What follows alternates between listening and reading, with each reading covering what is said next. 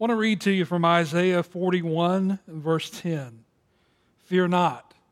Isn't that a powerful statement that a prophet spoke so many years ago for the day and time that we're living right now? Fear not. And there was a promise given from that, for I am with you. Who better would you want to have with you than Jesus himself? Be not dismayed.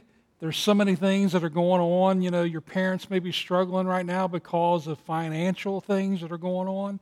You may be struggling because of school. Don't be dismayed. Don't be upset. For I am your God. Can you say that? That He is your God?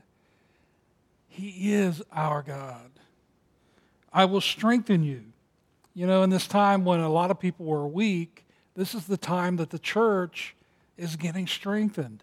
We're becoming something that we've never been before. We're becoming what He originally intended for us to become. I will help you.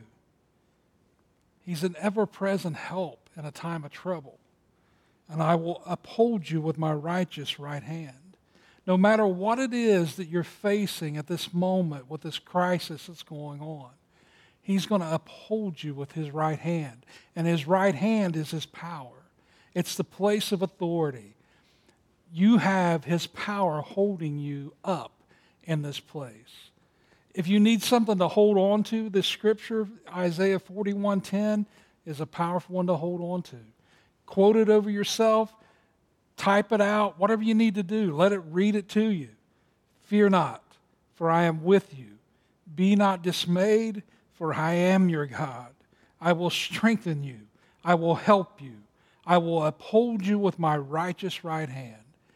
Let God be God in the midst of this coronavirus crisis. Let Him be a loving Father to you. Let Him be everything you have need of in this time. I speak peace. I speak joy, and most importantly, I speak His love over you in Jesus' name. God bless you guys. Rack your chairs.